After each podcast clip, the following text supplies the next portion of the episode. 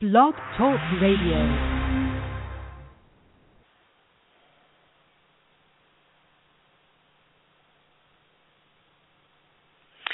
Hello and welcome. And this is Cindy Meyer, and this is the Spirit Seeker Weekly Radio Show Hour.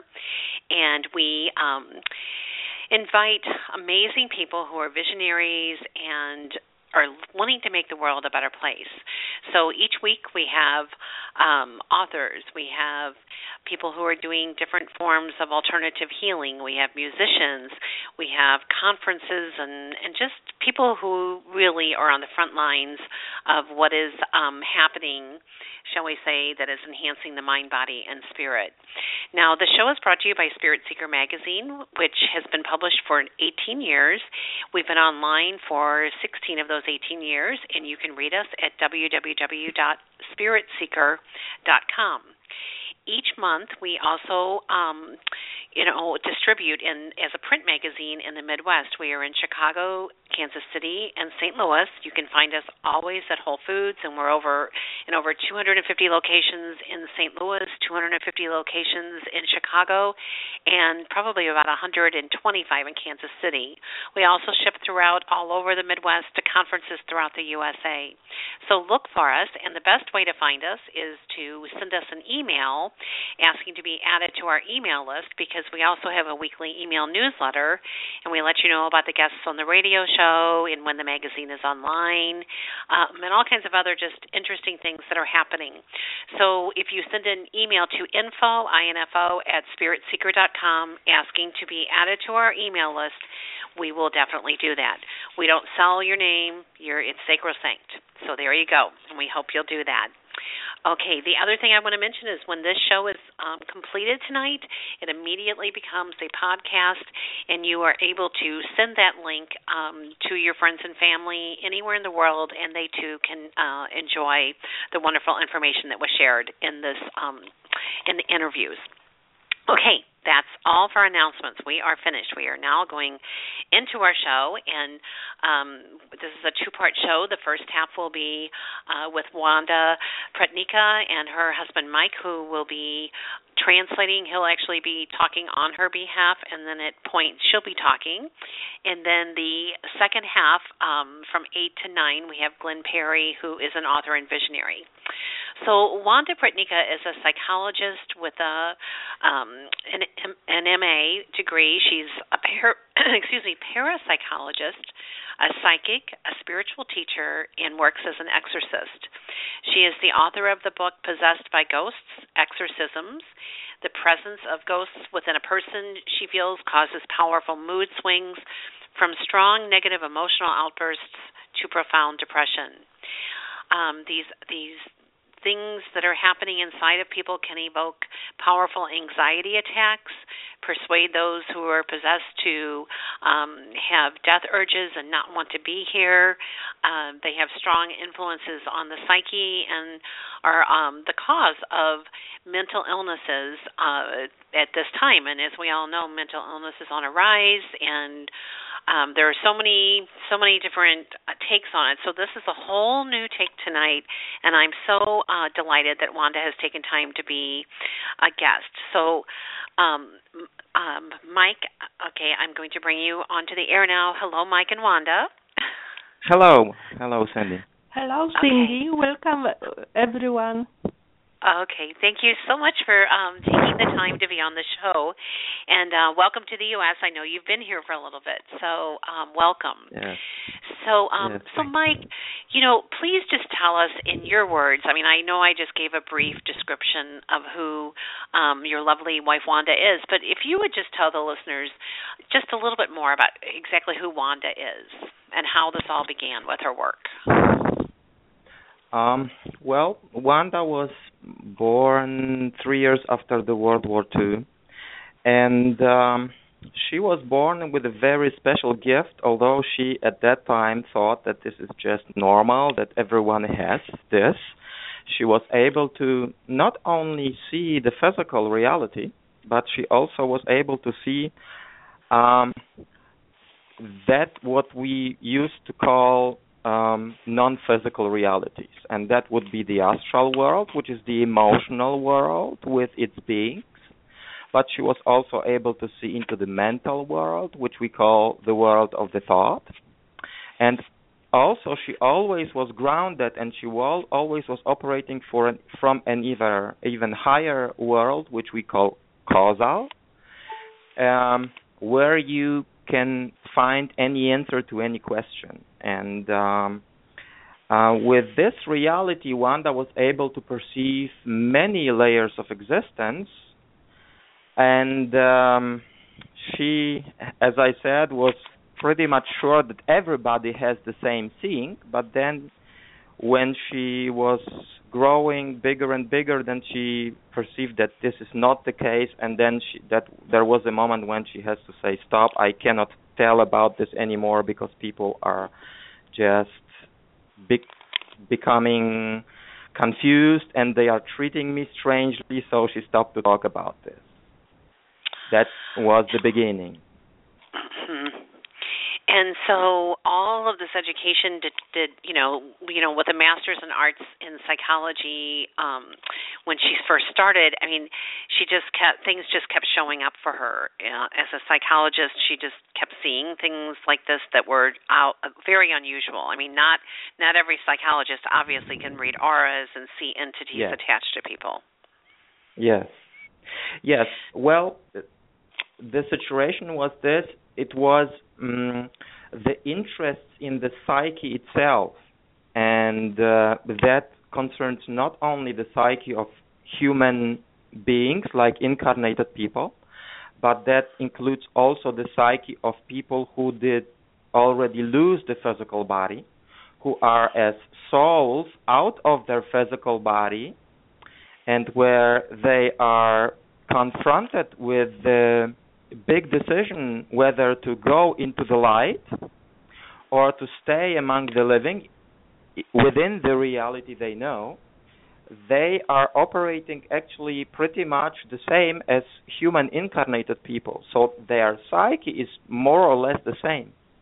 So Wanda was not only interested in the in the psyche of the human incarnated person, but also of the ghost, what we call, I mean, a person who did not decide to go into the light and who decided to stay among the living, which of course is a poor choice, which I will explain later why that is so. Um, that psyche is pretty much the same. So that's a good lead in question to you know some people believe in ghosts some people do not. And um what yes. is your on what is Wanda's understanding um of how ghosts come to be?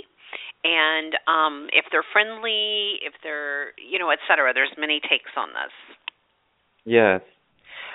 Well you know when it comes to ghosts uh, we are in a quite difficult situation today.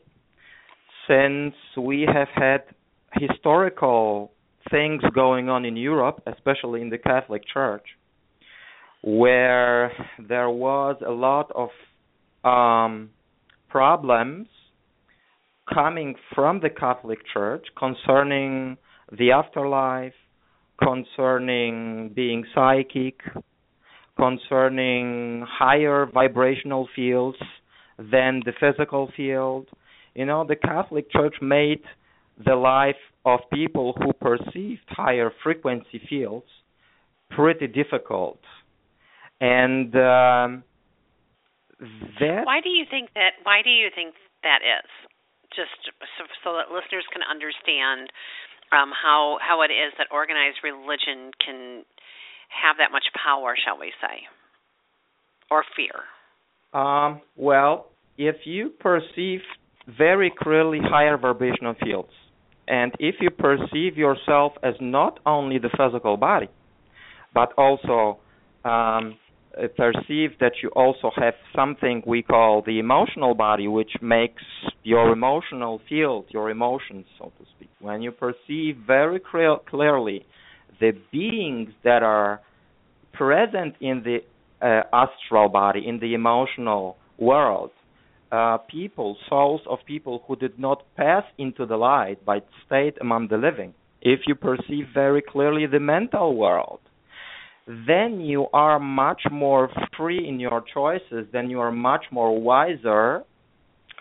And that is the moment where you do not need anyone to be as a connecting link to something we call higher intelligence, or let's call it God. Okay?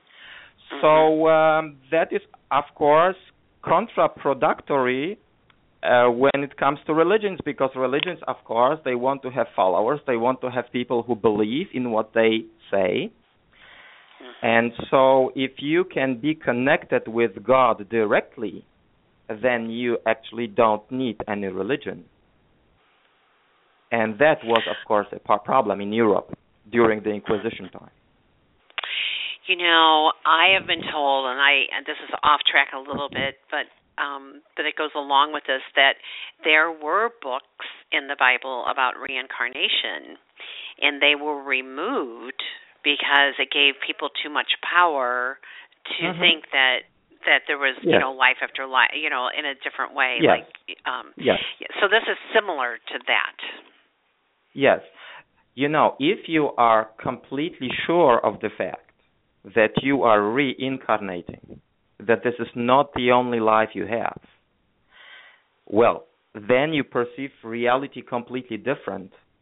Then you are not that much easy manipulated by people who want to have you as a follower. Let's say we have a political movement. We have so many political movements in the world.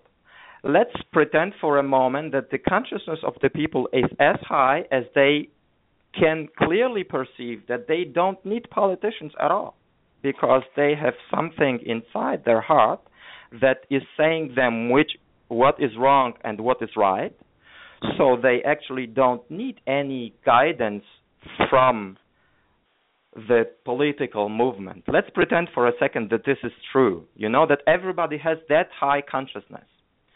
Well, mm-hmm. if that is so, then you don't need politicians. And if you can be directly connected to God, then you don't need the church. Then you don't need any re- religion at all. It goes on and on, doesn't it, with the control dramas. Yes. So with ghosts, getting back to that and um, talking about the soul level, you know, let's talk about what happens to a soul after the physical body is no longer alive, which is kind of what we've been talking about on the outskirts, but let's now go directly into that subject. hmm Well, not much is changing for that soul because the f- what makes the human soul, um, you know, the physical body is only a small part of that. So if your uh, subtle bodies, let's call your soul your subtle bodies, if they are out of your physical body, then your reality is actually not changing or is changing almost nothing.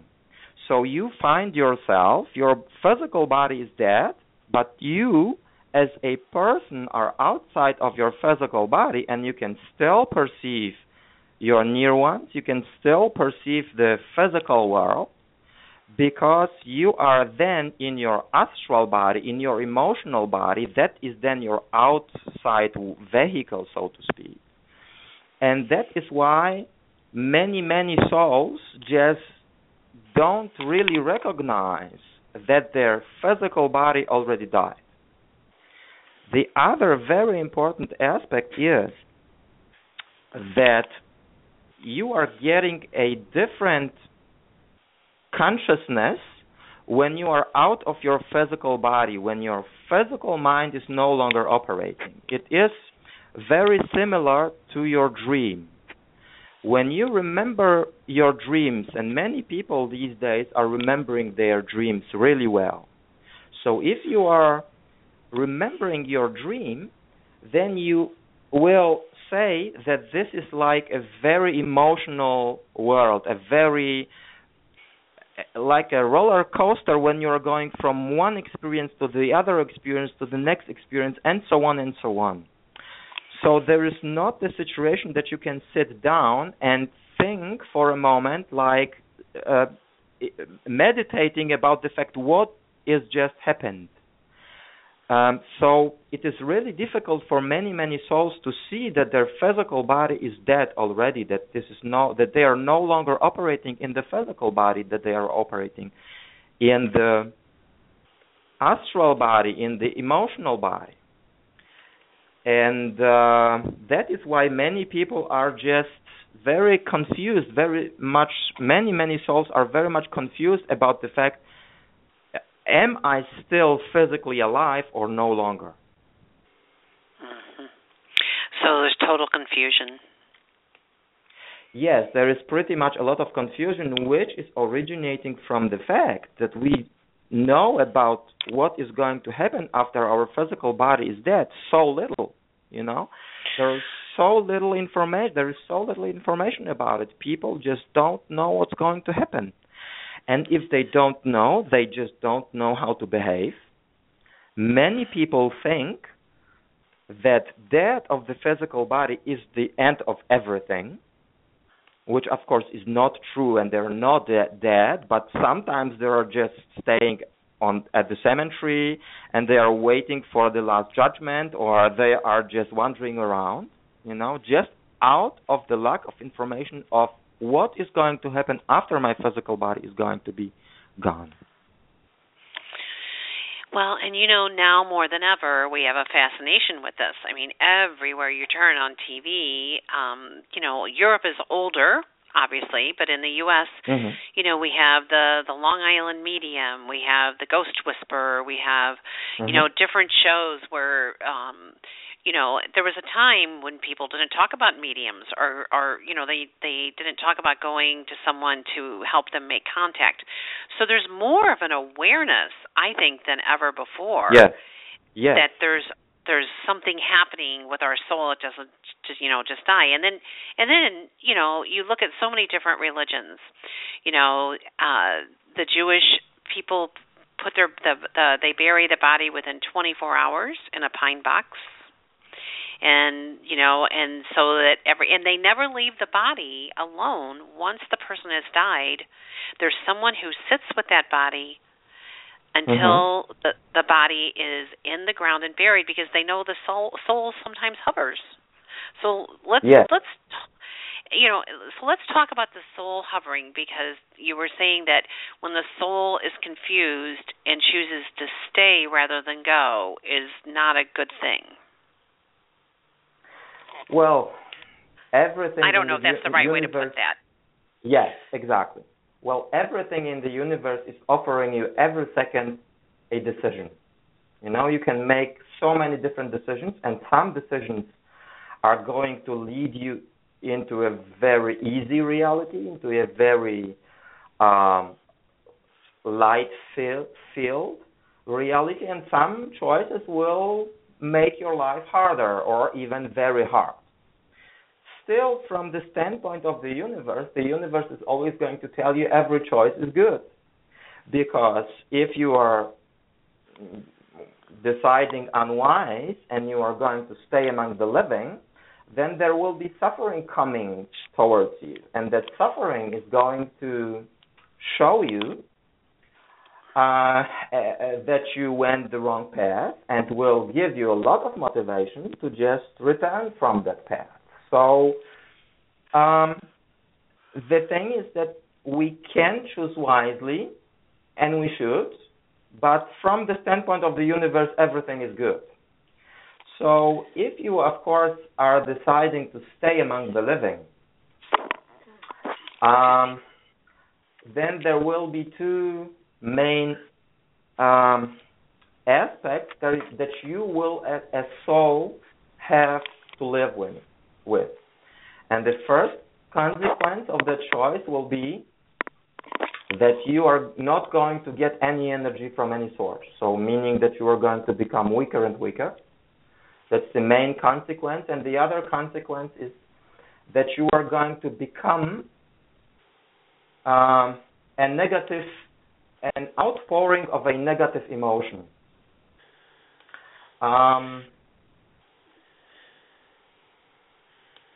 when you are having the desire to stay among the living, then you have frequency wise stay in the lowest vibrational fields of the astral body, which of course are negative, which of course is negativity. This is rage, hate, um, jealousy, envy, um, anger, and of course the base of all negativity, which is fear.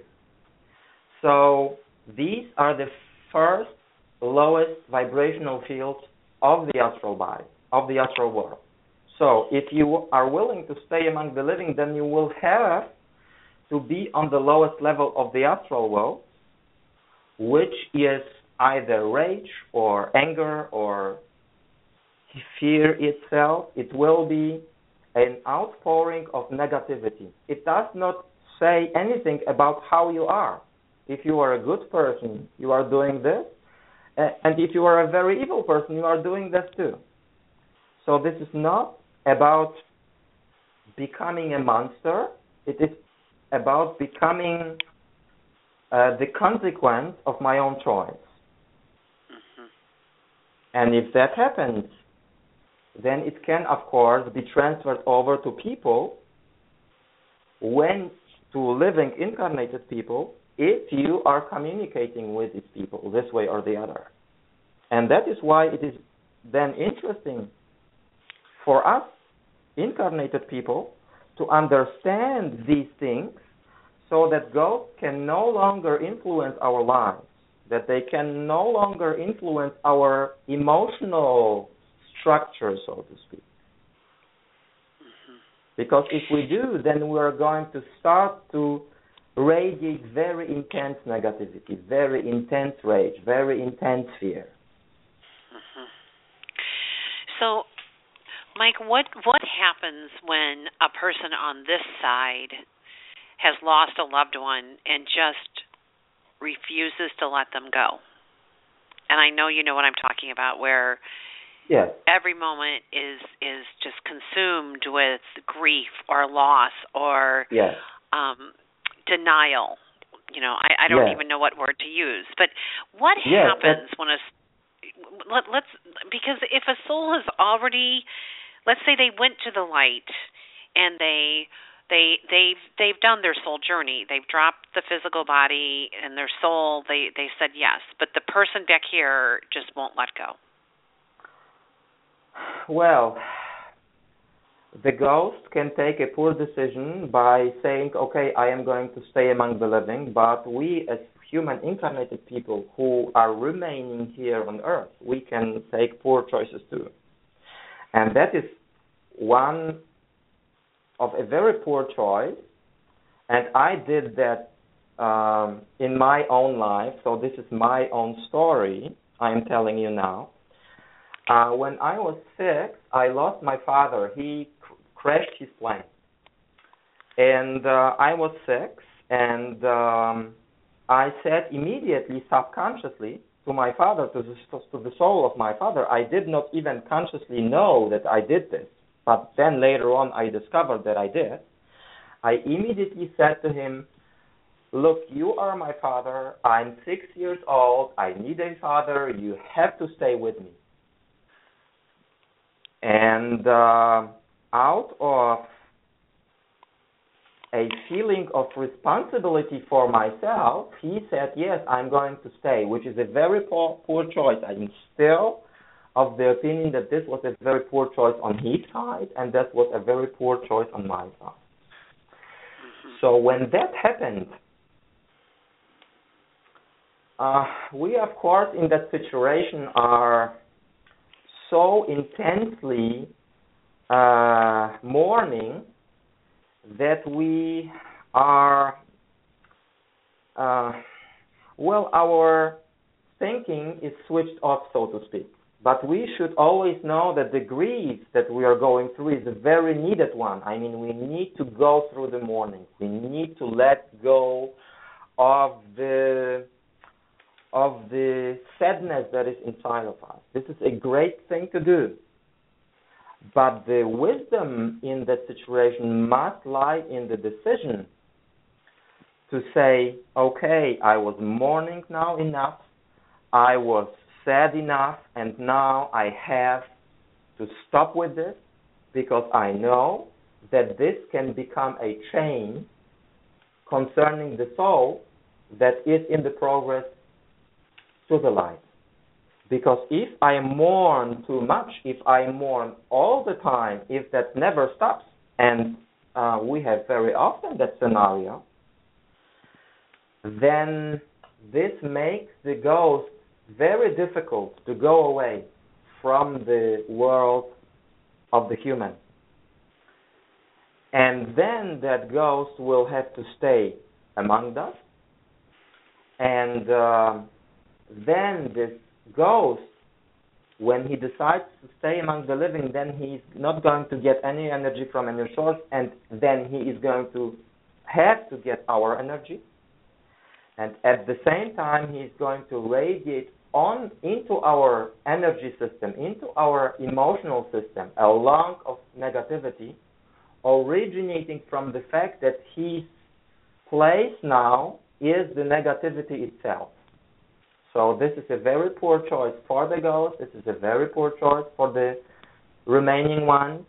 And that is why Wanda has decided to write so many books about this. And this is now in total five books, where she is explaining this in detail, where she is saying, look, we need to be educated about how we need to behave after someone is dead. We need to know that there are ghosts, that they can influence us, that they can make our world, our our reality, a very poor one because of the fact I already mentioned, mentioned, and that we need to know how to relate to the world of ghosts because this is a very important thing, and we can live much much better without the ghosts.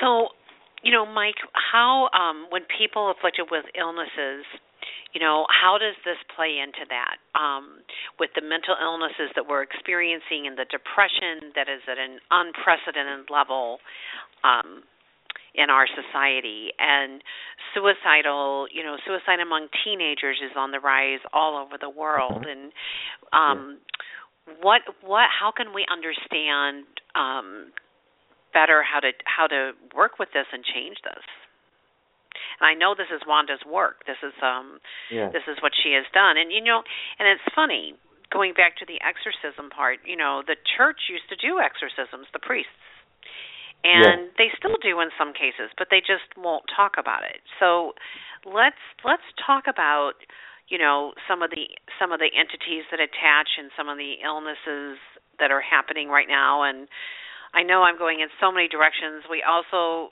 yeah. so wherever you want to answer, we also have such an increase in autism and Asperger's mm-hmm. and and you know yeah. these these.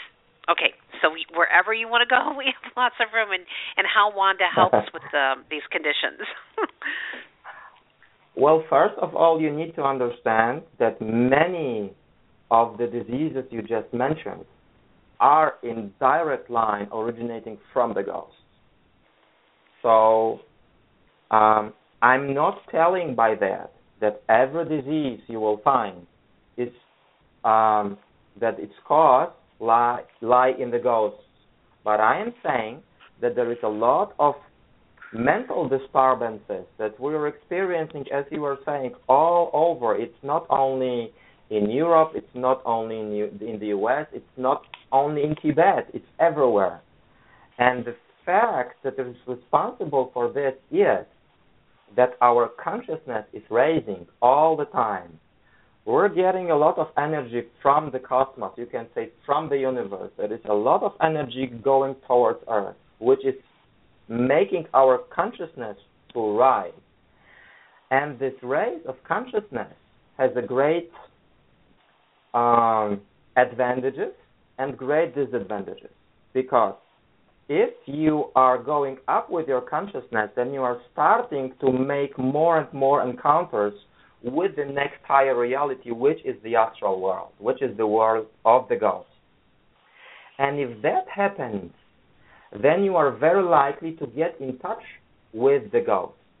And if that happens, negativity is on the rise in your life and low energy, like energy in your mind, like energy in your physical body, like energy in your intellect, that is going to go away from you because you will have to share your own life force with the God. So that mentioned, we need to understand that there are many disturbances. They are in direct line originating from the ghost. So if you are educated about the ghost, then first of all, you will know how to behave when it comes to them. You will no longer grieve over, uh, overly over people who died. You will know that they are entities who are interested in your energy and then they will come as soon as you only allow this you know because this is not automatically they cannot come and take your energy and give you and give you negative emotions. This does not happen happen automatically. You need to give your permission for this and if you give your permission for this and there are so many inst- instances where you can do that. Like, let's say you are drinking too much alcohol, you are um, having drugs, you are having uh, addictions. I mean, real addictions of any sort, a kind. Then you are likely to attract also ghosts of course, we don't have the time here to explain every aspect, and that is why I'm mentioning the books, because the books are explaining all these things in the greatest detail.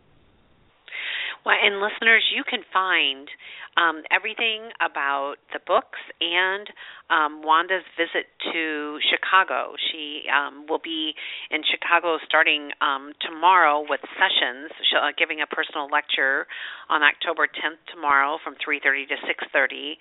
Um, at, at actually, she's starting in Madison, Wisconsin, so that's tomorrow at Mimosa Books and Gifts, and then no, she will already, be. That already that already was uh, last Saturday. Oh, I'm sorry, the 10th. Uh, I'm so sorry. I'm looking at this yeah, I'm thinking, yeah, okay. we have oh, we have the 13th already. I'm in too many worlds. You've lost okay, three sorry. days of your life. so, so October 17th. I am so sorry. Yes. From 2 to 6 p.m. at the Copernicus um, Center in uh, Chicago, Illinois, and that will um, be from 2 until 6 p.m. And then also October 18th uh, at the Evolve for Inner Peace from 2 to 5 p.m. and that will be in Crystal Lake, Illinois, which isn't too far outside of Chicago. Um, and then um, on October 25th, she'll be at the Healing Arts Metaphysical Center in Batavia, Illinois. And then on November 7th, she'll be at Inner Path in Indianapolis, Indiana. And you can um, mm-hmm. call for information to, you know, Wanda will be doing the lectures, but also uh, doing private consultations and take advantage of, of this while she's here in the U.S. Um, you know she can help you. And so her phone, the phone number to schedule a session or to find out about the lectures is nine one four six six two nine seven six three. I'm going to repeat that. It's nine one four six six two nine seven six three. You can also visit her website, which is um, www.wanda Wanda Pratnicka, which is P R A T N I C K A dot com. And Mike, am I saying it correctly? Is it Pratnika or is it Pratnik? Am I saying it correctly? Um, well, you can say either way. We have okay. even an, a, a, a more easygoing website, which is exactly the same website, but it is very uh, easy to write down, which is Possessed by Ghosts. It is one word, possessedbyghosts.com. Okay. And and there you can, of course, find all the information. You can find the meetings in the Chicago area. You can find phone numbers, etc. You can write us e- emails. You can um, call us. Uh, we are communicating from people from all over the world, since this is, of course, an issue that concerns every nation worldwide. Wanda's books has been translated to many, many languages. And uh, right now we're going intensely to the U.S. since we're getting um, almost, we have almost all books translated now to English. We have four books in English. And um, so, uh, so you've mentioned the help Wanda is offering. I mean, the help because some of the listeners can can um, uh, think or they may not be very clear in what that help is. I mean, you can when you contact us via email or phone, you can basically ask Wanda if there is the influence of ghosts in your life. Um, and if that is so, you can say, okay, what can I do? I have ghosts. They are making my life bad. They are giving me negativity. They are taking my energy. Um, they are giving me depression and vi- various other um, disturbances. What can I do? And then Wanda has this unique gift to free people from these influences, but she does not have to be with the person.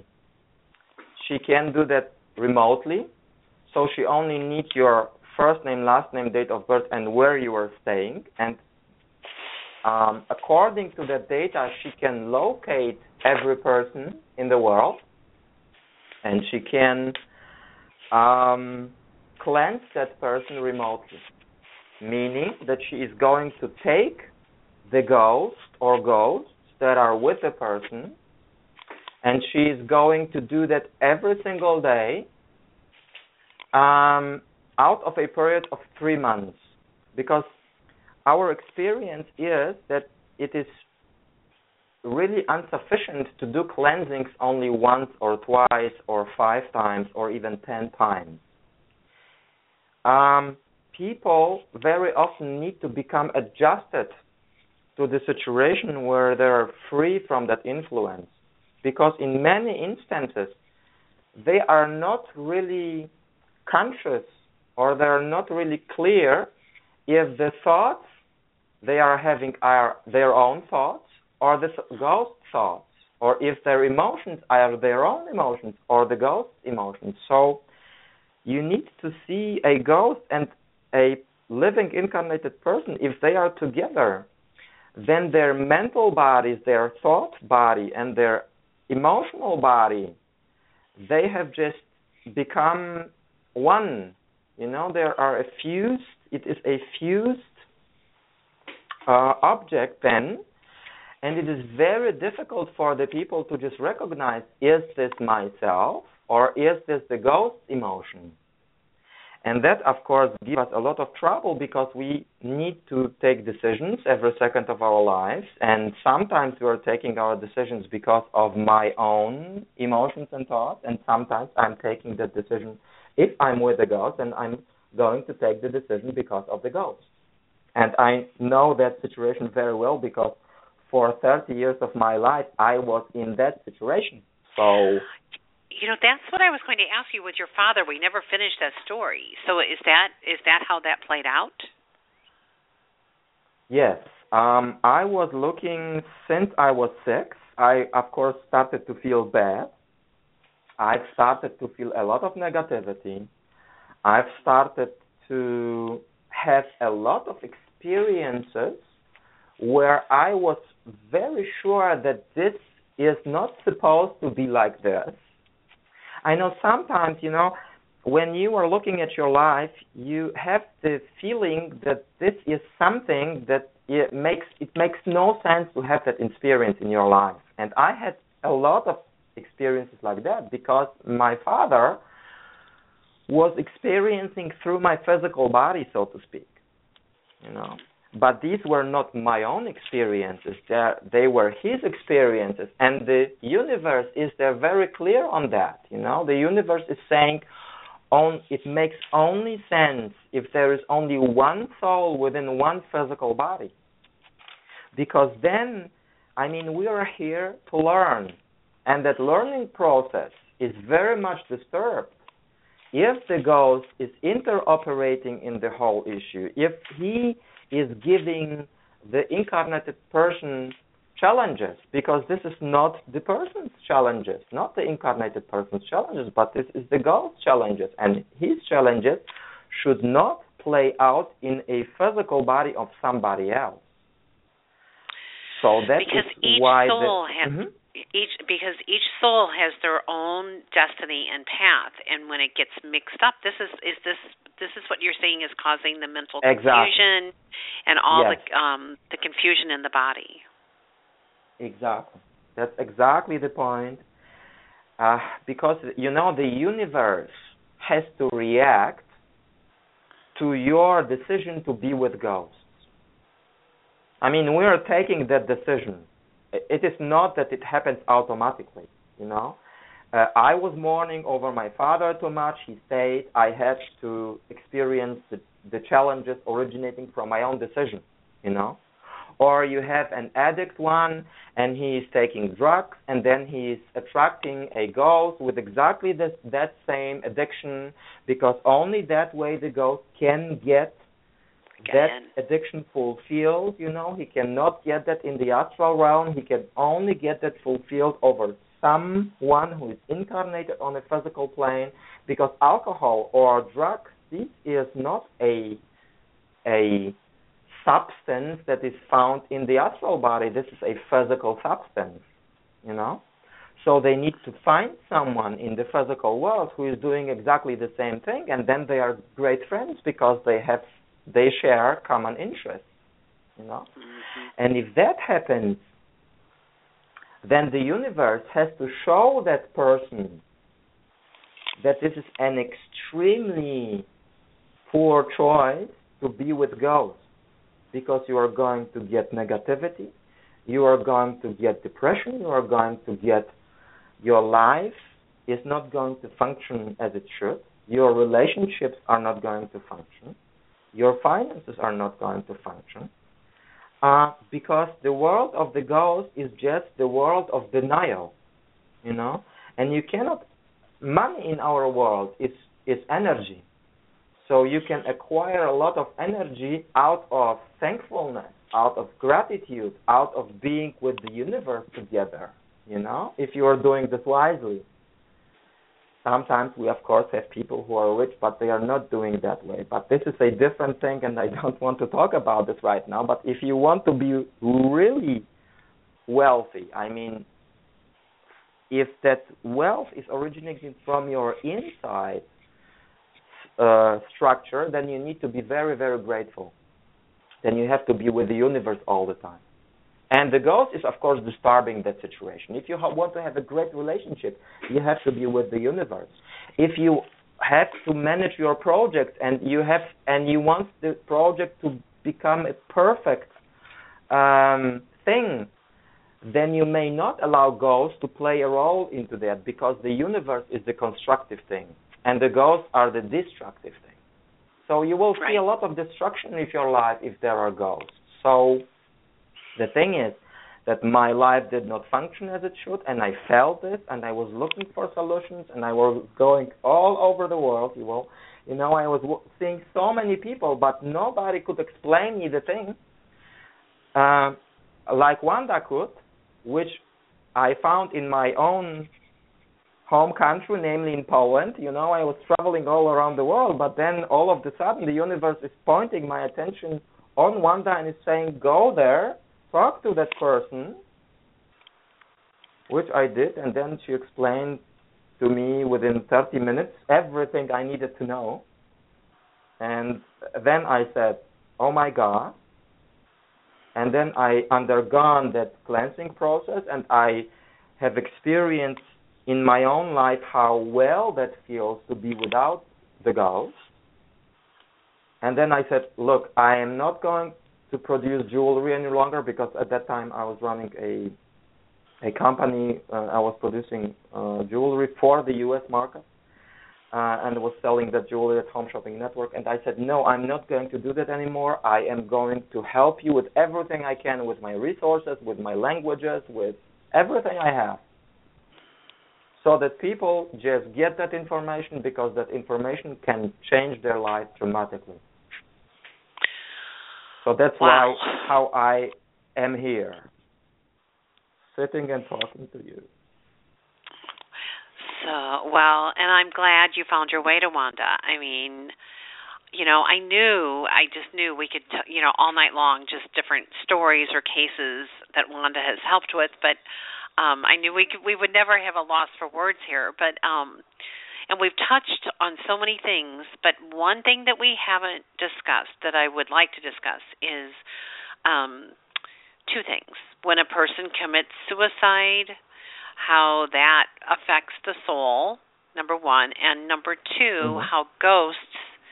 I think I already know the answer to this, but you know, just so you could maybe explain it, um, how ghosts can actually, when they um, influence a person at the level we're talking about, actually bring a person to the point where suicide seems the only only way. Well, you know, um, sometimes when a ghost is approaching you, or me or whomever in the world, you know, because of common interest. Of course, I always am trying to convey the information that this is not an outside force that is making you to be something or or making you to feel bad, you know. Nobody can hurt you if you are not agreeing to that. If you are not agreeing to go, if you are conscious about that um, level, then you will never be concerned with goals And your life will have challenges, but you will not have that intense negativity in your life. You know?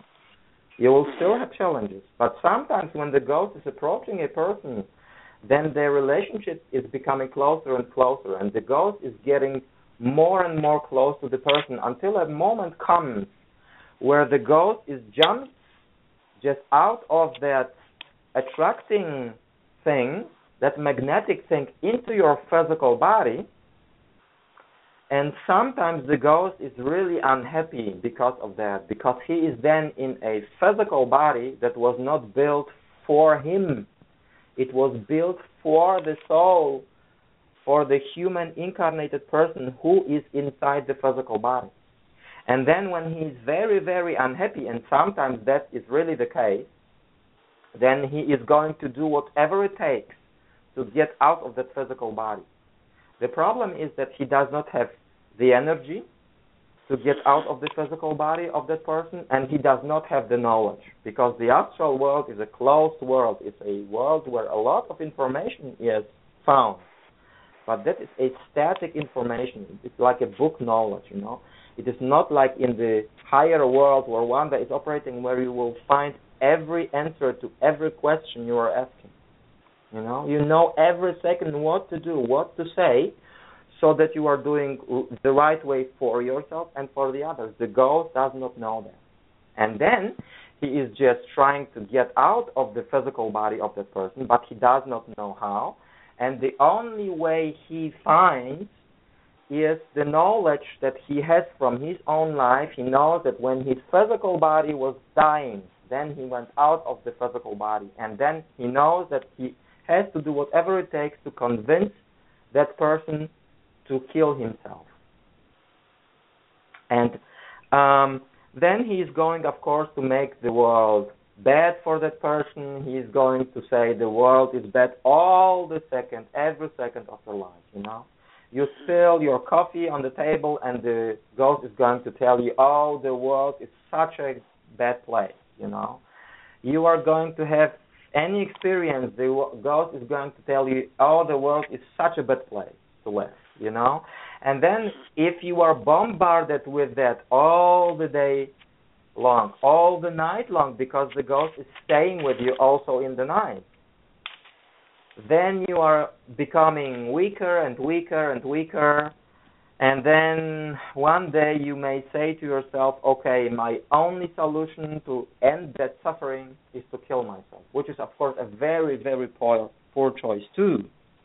You have to get rid of the ghost, but not to get rid of your physical body. Because right. if you do so, then your physical, then your experience is going. Because if you lose this, the physical body by the mean of the of the suicide, well, then a very dark reality you are going to face, which is also a choice because you have chosen to kill your physical body. You know, to just deny that there is only good residing in the world. You know, you have closed your eyes to the good. You have opened your eyes to the negativity. And so that will have um, consequences, and that are going to be bad consequences. It are going to be very painful consequences where your soul will experience after your physical body is dead. Still, in the end, after that su- that suffering ends someday, and you will still go into the light finally, you know. But the wisdom is to know about these things, so that you don't go these paths, that you are stay away from these paths, so that you can live wisely and full of light, not only into this world in this world when you are when you are incarnated, but also after your physical body is gone.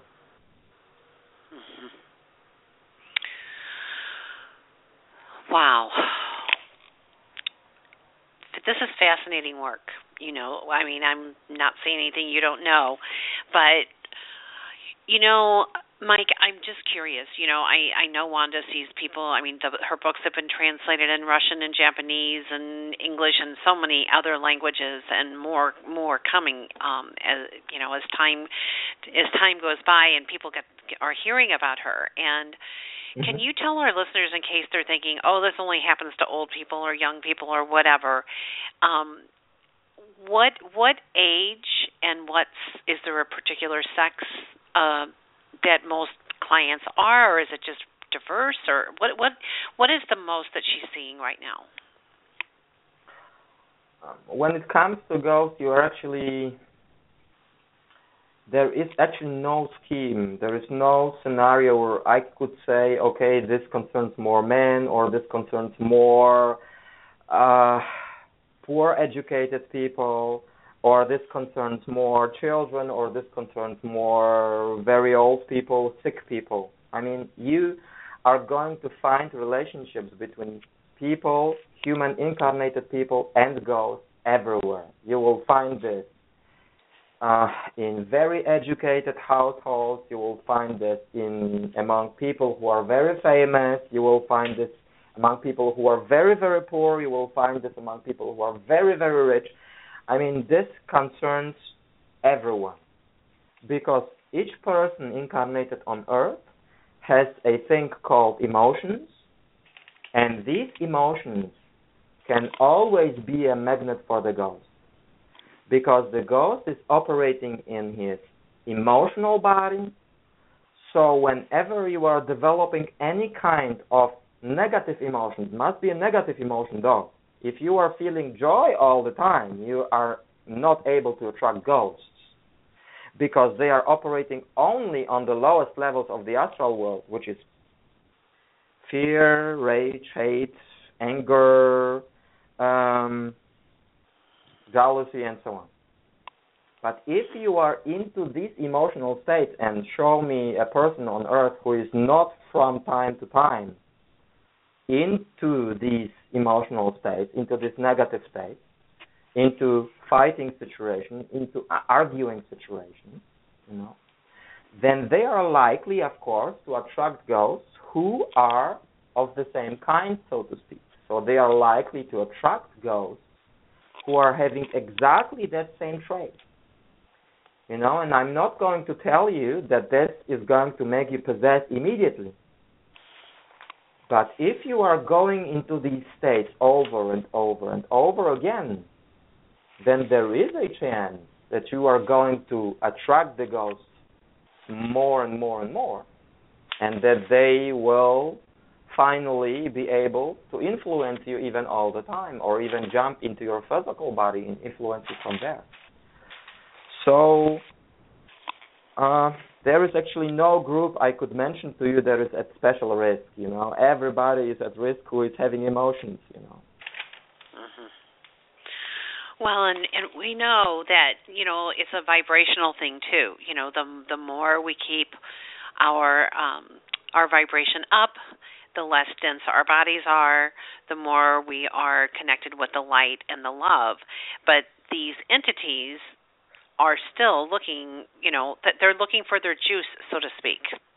Oh and yeah. um, and you know, so this is just amazing powerful work so if some of the symptoms that you know you heard tonight when um, mike was describing this and some of some of the symptoms can be of course depression or feeling isolated or mental disturbances or loneliness um, just just difficulty with learning um, you know sometimes uh, a mind that's just not working right. And you know we have mental illness so much you know a lot of people that are mentally ill are really not mentally ill at all. You know you've you've heard uh, Mike talking tonight. It's it's their minds and their emotional and physical bodies are are stuffed with other thoughts from other people. And you know it's interesting. I know we only have just a couple more minutes but they have done studies now where people have had transplants from someone else's organ and all of a sudden, those people, because there's a cellular memory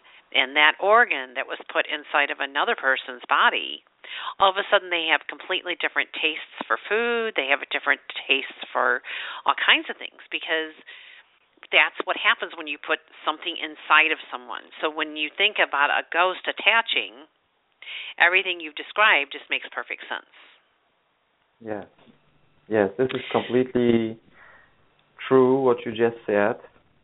I mean, there are so many different possibilities of encounters, you know, and that is how I only can um, advise to go to the website possessedbyghosts.com and to look at the symptoms at, and to look into how we can attract ghosts so that we are just educating ourselves so that we are going immediately our life much much better and if you still think that you need help, we can provide that help. I mean, by we, I'm on, only saying Wanda because I am not doing this. I am too weak for this, you know. But still, uh, we can give you help. Wanda can give that help, and we can answer every question. So if you have uh, any question that arises during the this um, conversation, just drop us an email, give us a call. We're going to answer every question as you might have. Yes. And Wanda works by email, by phone, by fax um, by letter. She works with people all over the world. Um, she's a psychologist. If you joined us a little bit late, uh, in conclusion, she, she's a psychologist and a parapsychologist with degrees from the Institute of Economics and Culture in Moscow. She has worked all over the world, and we're lucky to have her in the USA. You can call nine one four six six two nine seven six three. Um, they are the Wanda and her husband Mike will be uh, in Madison. Well, they just were in Madison, Wisconsin, but they're going to be in Chicago, Illinois, Crystal Lake, Illinois, Batavia, Illinois, and Indianapolis, Indiana. And I'm sure they would come to other cities if someone were to sponsor them and um, help. So know that that is an option too. But for this visit, you need to make your way um, to the Chicago and Indiana areas. And you know, Mike and Wanda, I know you've heard every bit, and I I just am so grateful for the work that you're doing, and um, just know that, you know, thank you for finding your way to Spirit Seeker. Okay, and thank I will so send you a, a Okay, I will send you a link to um to the radio program. Okay, so thank, thank you both thank so, you so much, much, and um and have a blessed evening. Okay. And you too. All right. Thank you so much. Thank you. Okay.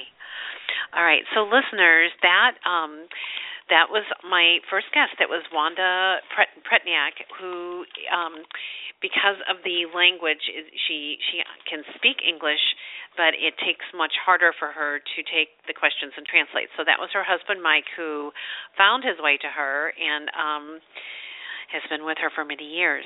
So that was part one of our show, and so I'm going to do um, the announcements, and then I'm bringing on my um, my second guest, Glenn Parry, who will be with us from eight until nine tonight. So the announcements are: first of all, I want to thank you for listening to the Spirit Seeker Radio Show um, during the during the live shows and after. We get the stats, and we know you're listening, so we just want to thank you. The other thing is is that this radio show is um, brought to you by Spirit Seeker Magazine and my name is cindy Meyer. I have been the publisher of Spirit Seeker for um, almost 20 years. It's hard to believe. Uh, we started off as a quarterly newsletter, then morphed into a bi monthly um, magazine, and then in 2002 we became a monthly magazine. We are still a print magazine in the Midwest. You can find us in Chicago, St. Louis, Kansas City, and many, many cities throughout. We support over 25 conferences a year, so that's our way of reaching uh, an even even greater audience, so to speak. That um, because our magazines are at those conferences and in the giveaway bags, and we just want to support anyone, um, especially the main uh, organizers who are bringing these conferences together to make the world a better place. Um, each month we have different articles, we have music reviews, um, etc., and we've been published online since 1998. So you can read it, read our the monthly magazine at spiritseeker.com. Now, the best way to find out when the magazine is online and who the radio show guests are, and you know different events coming to the U.S. Uh, and into Canada and Europe, is to be a part of our Sacrosanct email list. And so our email list um, go each week we send an email newsletter out and um, we just let you know about all these events so all you have to do to find out is to send an email to info at spiritseeker.com asking to be added to our email list and then you too will get a weekly email newsletter. And um, and even if you try and remember all the things that are going on it's impossible. So that is just a mental jog um, it's a mental reminder.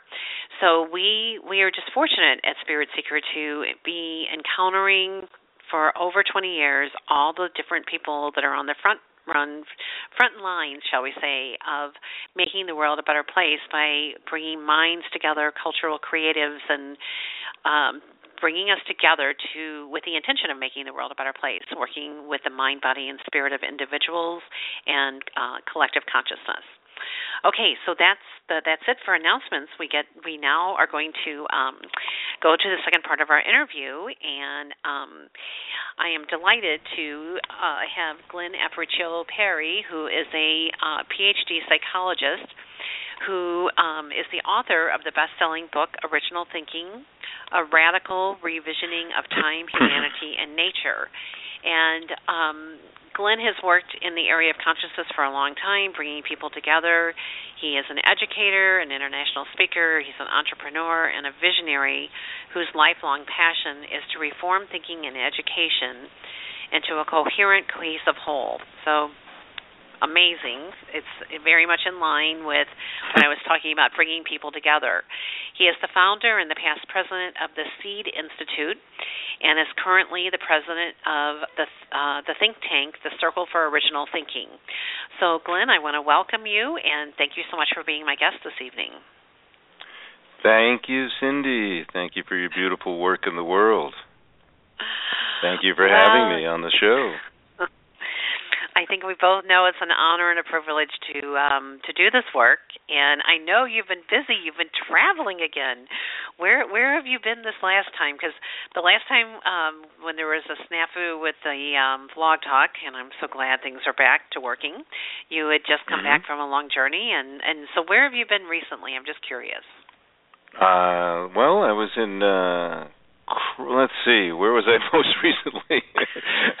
I'm already on the future, so I'll be going back to San Francisco um, in uh, just a few days, and then uh, uh, I'll be presenting um, down in San Jose at the uh, Science and Non-Duality Conference. But first, I have the honor of going back to my alma mater, the California Institute of Integral Studies, to do uh, a program for their alumni, uh, and that will be on the 20th and then uh, I'll be presenting on the 25th uh, at the last day of the Science and Non-Duality Conference. and uh looking forward to that. I mean, that's that's uh that's very much where I'm coming from. Uh original thinking is really about recovering the full continuum of consciousness and allowing uh, ourselves to be reunited with the source of our consciousness. So that's if that's not non-dual, I don't know what is. well, and, and but before been, then, I, to answer your question, I was in Crestone, I think Crestone, Colorado, and I left there oh, with a wonderful. with a yak. Uh, I, I took a photo. There was a there was a yak who escaped from the yak farm who was. uh coming down the road, and I was presenting at a conference for a PSYCH-K. I don't know if you know about Rob Williams. Yes, I PSYCH-K. do. Absolutely. Well, there you yes. go. Of course you do. So, so yeah, Rob Rob really liked my book and wanted me to present for his uh instructors. So, I mean, I've been in a lot of places, but uh, yeah, that's that would take up the whole show. Let's not do that. Well, and I know because there's so many things we can talk about. Your book, um, your book evolved out of the work that you've done, and um, you know, and I'm just going to read the the, the first paragraph of, of the preface. It's and you know, okay. and then we're going to jump right into this. It says this book emerges out of the Language of Spirit dialogue conferences sponsored by the Seed Institute, which I mentioned earlier, an education institution that was founded by Glenn. These uh, seminal gatherings were held annually in Albuquerque, New Mexico, U.S. between 1999 and 2011, and brought Western mm. scientists together with indigenous elders to explore the underlying reality of the cosmos. That alone is just fascinating to bring scientists with indigenous cultures. I mean, yes, I know we have anthropologists, et cetera, but scientists? Well, uh, you know, as I go on to explain in that preface, I mean, I inherited a tradition.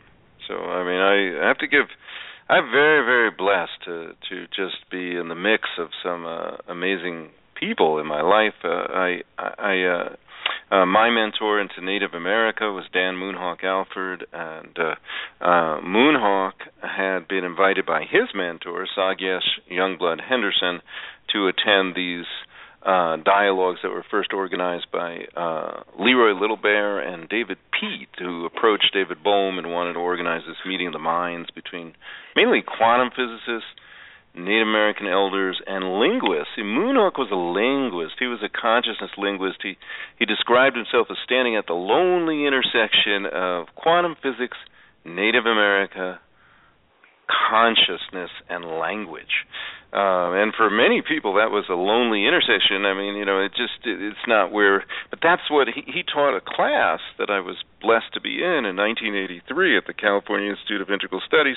That's what we did. We went to that intersection, or it's really a confluence, like rivers, how they flow together. And you know, as I explained in the preface, he he he told us we needed to keep a diary a diary, a personal diary, not a diary about what we did in the class, a personal diary. And at first I thought, well, that's really confident of him, but he knew that that class was going to change our lives, and so he wanted us to document it as it changed. it, was, it was beautiful because that's exactly what happened for for me and for all my classmates. Wow.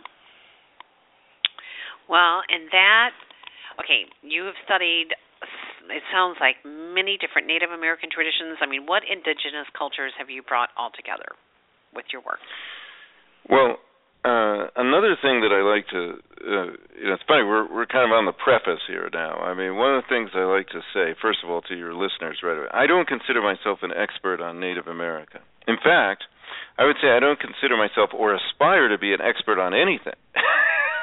That's partly because what I do aspire to is beginner's mind. Um, and uh, you know, I did live in Japan for three and a half years. My wife is Japanese. Um, it was uh, D.T. Suzuki who said a very beautiful thing when he said to a to a beginner's mind there are many possibilities. To an expert's mind there are few. So that's why I aspire toward beginner mind because because original thinking and the way that I'm conceiving of it is a is an increasingly inclusive, interconnected, and whole form of thinking. So, in order to be that way, you have to let go of what you think you know to be open to inspiration coming in. You know, uh, and I think that's the way. Um, that's the way so much of the world works, and we don't recognize that. We've gone away from that so that we've emphasized rational thinking, and we think about it as the pinnacle of thought. And the ancient Greeks also thought of it as the pinnacle of thought, but what most people have kind of glossed over is for the ancient Greeks, it was the pinnacle, but it also was the most beautiful form of thought. So for the Greeks, you know, rational, it come the word comes from ratio or relationship between things. So for the ancient Greeks, it was all about divine proportion, harmony, and beauty. Um, the sacred ratio, the golden mean. I'm sure some of your listeners have heard of.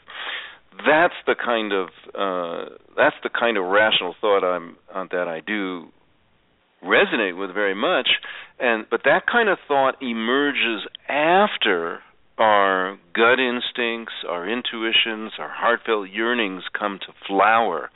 Then we know why we know.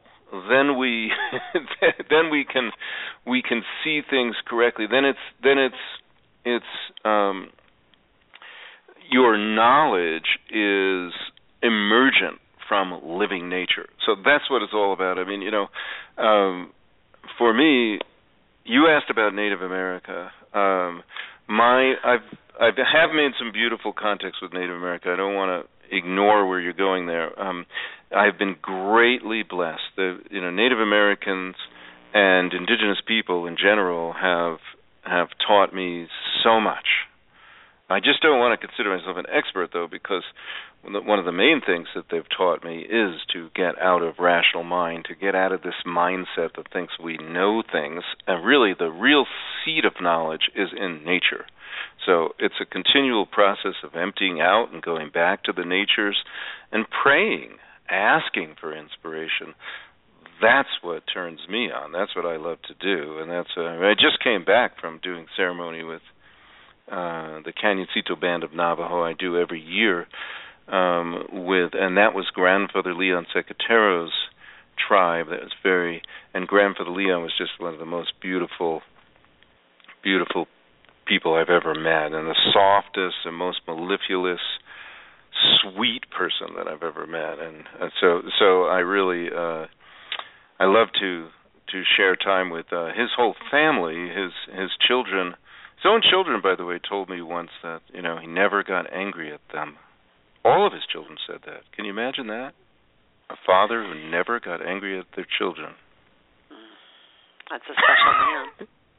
yes, he, he's, he's pretty. He's pretty enlightened. He had patience. He he recognized that if there was a perturbation in the field, if there was something that was that was that was a little bit off, that it would pass. So one of the things he said is, in time, a negative becomes a positive. You know, and and uh, it's very true. He also said a positive in time a positive becomes a negative, which, means, which just means that it's a way of the the earth balancing, the way of people balancing. We're part of that. So uh, I hope that explains something to you. I mean, it's just It uh, absolutely does. Okay. It absolutely does. And and you know, when you were describing um uh grandfather Leon in your book, I loved how you said that um his voice was very gentle and it was almost like being sung a lullaby when he spoke. And you know, yes. I mean that's that's vibrational. I mean that is just totally um I thought that was beautiful the way you described that.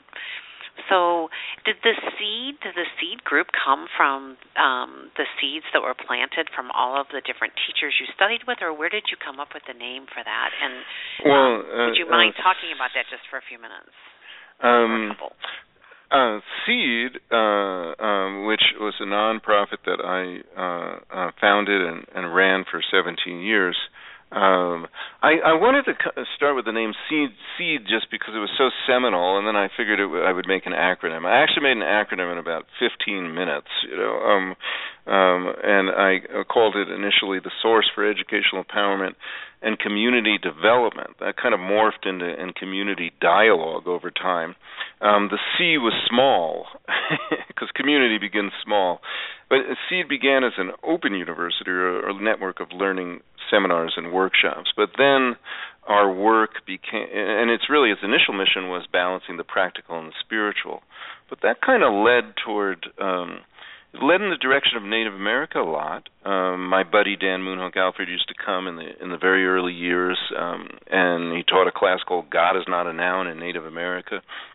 Um, and then uh, and then it was uh, in 1999 that we began the dialogue series, The Language of Spirit, which we ran for 13 years, uh, and uh, it's really a, a full course. So it was a beautiful, beautiful um, experience, which is very foundational to the book Original Thinking, because dialogue deeply meaningful to me and to a lot of people who stick with it. It's not easy for the Western mind to even conceive of a dialogue circle, particularly one that, that has a strong native influence. Leroy Little Bear was the moderator. So the native people in the circle and the Western people who understood the, uh, how this works um, were free to speak as long as they like, as long as spirit's moving through them and they're holding a talking stick, which in our case was simply a microphone, because um, we did record them. Um, but uh, uh, you can read books on dialogue by I think there's one by William Isaacs um, who who states categorically that you know talking too long is rude. Well, that's a really Western idea. yes. And it, often in Western circles, it is rude. But if you're in a circle where you've prepared the space in a way where you've done ceremony, you've said your prayers, um, and you've created a sacred space, and spirit is moving through the speaker, then it's not rude to allow to speak the full piece that you're intended to speak. Um, so that's part of it. It was just a very, very beautiful thing. It allowed me to realize that that deeper meaning came when the mind slowed down. Because that's not the way I was raised. I was raised in New York, actually. And conversation was a ping pong match there, if you know what I mean. Right. I totally yeah. do. And you know, it's funny. I when you were talking about you know the talking stick and how one person speaks longer. Um, I had my own experience with this, and I think you know we're all part of the group mind. Of course, we know that. But I mm-hmm. was once uh, in a group therapy for stepmothers. Okay. Mm-hmm. And raise, we were, the common denominator was we were all raising someone else's children, and um, and the challenges that go with it. So, the the mm-hmm. facilitator you know, finally, I just raised my hand because I was exactly. I, I'm not a New Yorker, but I at that time I had this like snap snap to me. And some people mm-hmm. just talk forever and then you get to the end and whoever was at the end would like have to like share quickly. And so i remember saying to the therapist i think you should set a timer.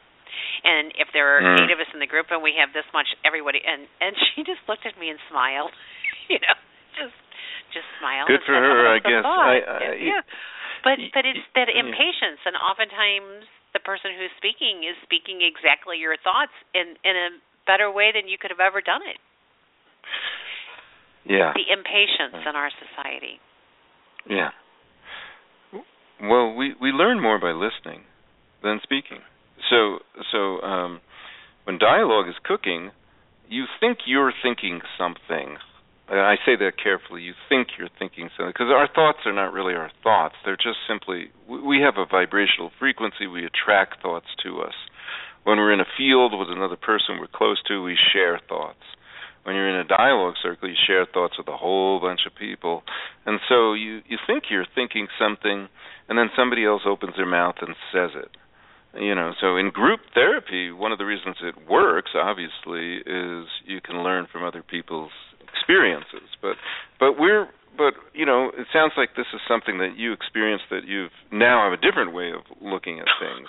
Oh, um, absolutely. Yeah, absolutely. But, but, but but you know uh, it's totally understandable that you know you were coming out of a it doesn't matter about I, I mentioned New York, but the whole society here ever since um um Newton has believed in a concept of absolute time, which actually is a very um, uh, limiting way to look at time, which looks at time really as intervals, um, and therefore we get this idea about you know that when we're sharing time together, we want it to be very egalitarian, but you know, but time is so much more than that. Time is what Grandfather Leon used to say is that time is the fifth element. What do you think of that? I I I think it's beautiful, and um, what does I it mean to you, though? Well, I'll tell Well, you exactly well- what it means. I'm a I Okay, sure. I I work with space and and quantum physics. You know, there is no time. I Mhm. mean, things can shift exponentially in a Yeah. second, that fast. And you know, when I was reading uh different parts of your book, I loved, absolutely loved. Never knew this. How you said the origin of the word thinking is thanking because Oh. our thoughts were originally prayers. And i thought oh you know and then our the original purpose of thinking was to express our gratitude and renew our relationship with creation. So and that's the you know that's the ancient way of thinking you know holding this mysterious power like giving gratitude like how you were talking before. And how before there were cities and we looked up at the sky and you know we looked at the earth and we felt the elements and you know yeah i mean and i i i think that that fifth element that you're talking about is advanced consciousness like being really awake Mm-hmm. That's probably a good, good way of thinking about it. Um, you may have a more advanced way of thinking about it than I do, perhaps. But I, I just, um, uh, I'm glad you went to the origin of thinking as thanking because you know, most of the time I like to begin uh, talks I give with a prayer, because and then I go right to uh, because first of all it just puts me in a beautiful place. I don't believe our thoughts are our thoughts. I don't want to be too planned in what I'm going to say. I never do. So I allow whatever comes through to come through.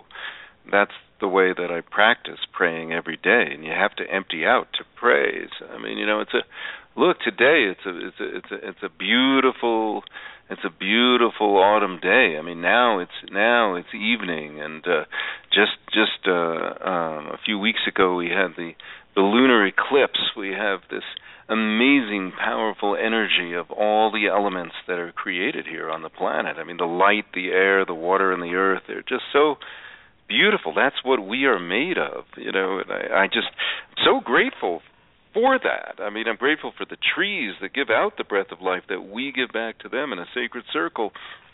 Uh, I'm grateful for all the critters that that we share this planet with and this beautiful web of life. This is just, you know, the beauty, the immense beauty of this planet. You know, uh, uh, is almost overwhelming at times. You know, if you just are sit with the earth, uh, it's just so amazing. So, so thank you for for bringing up the origin of thinking is thanking. It's absolutely true.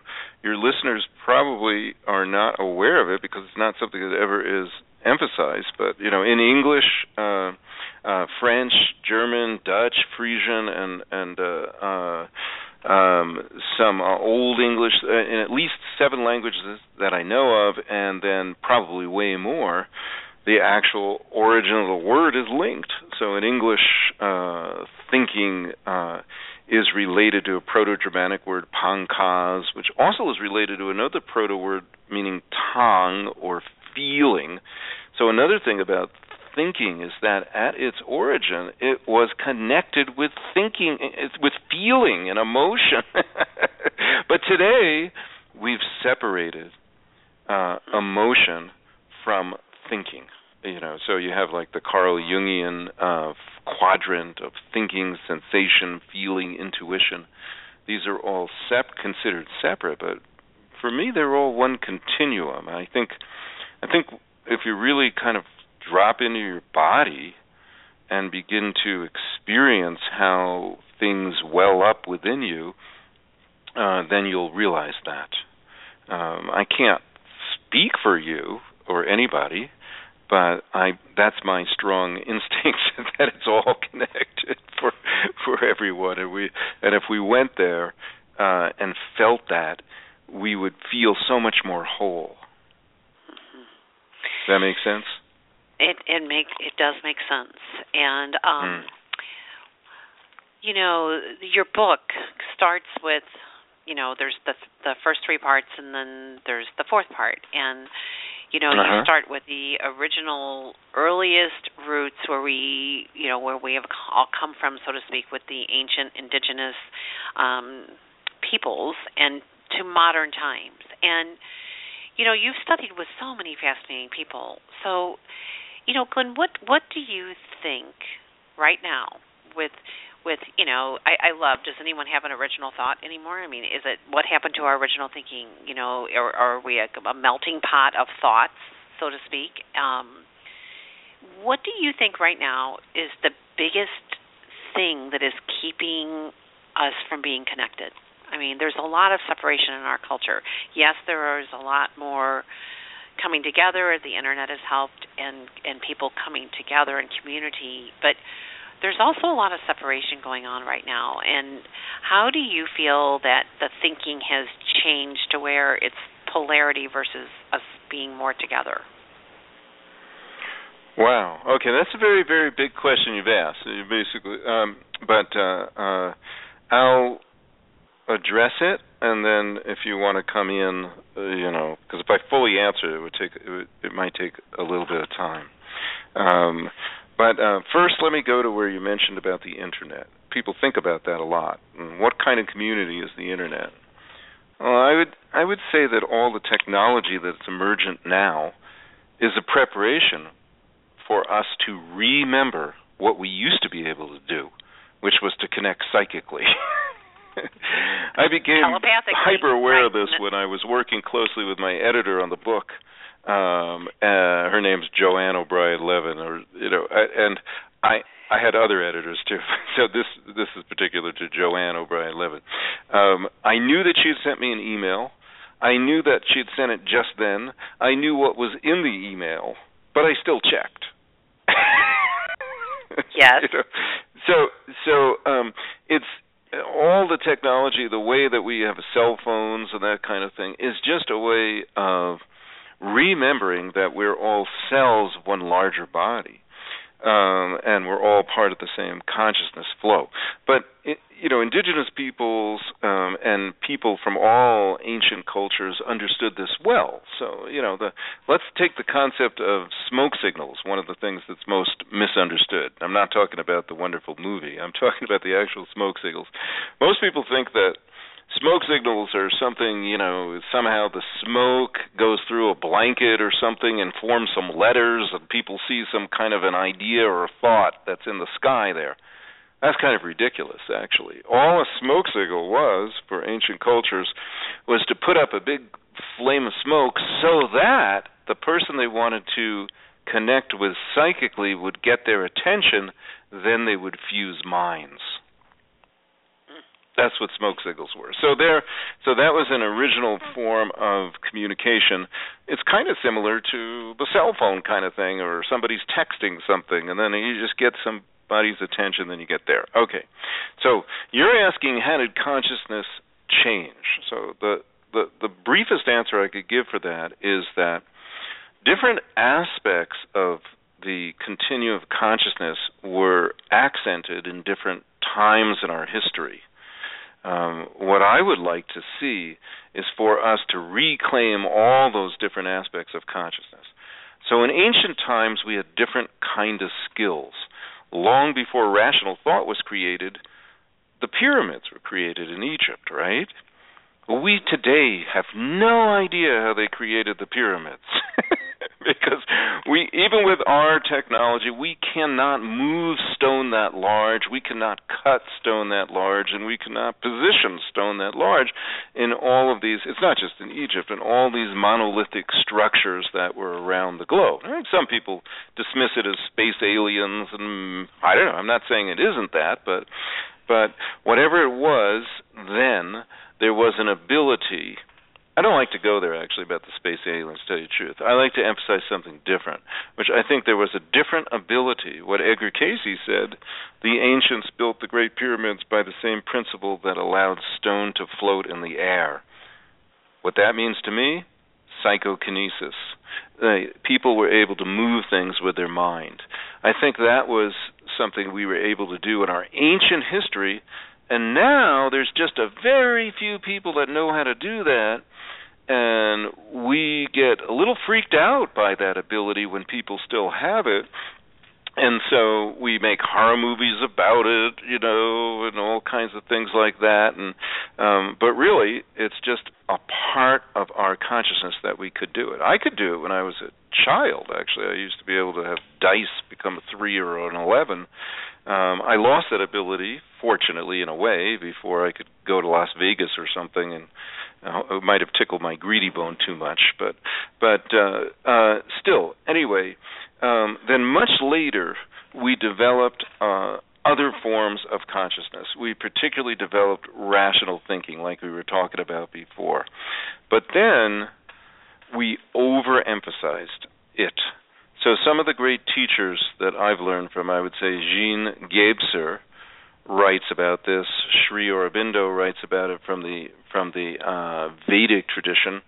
Um, we need to get past mental or rational mind and get to a supramental or a uh, what Gebser would call an integral consciousness, um, and that's going to be a larger umbrella in which rational thought will fall under.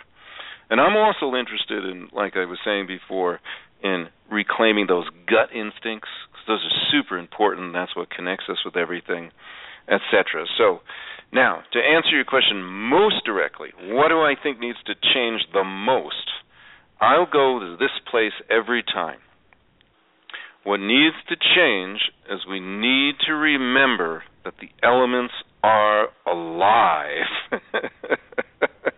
because what happened when we overemphasized rational thought, and this happened with the advent of linear perspective, is that we stopped feeling the pulse of the earth. We stopped feeling the living world soul from the earth, the anima mundi it was called.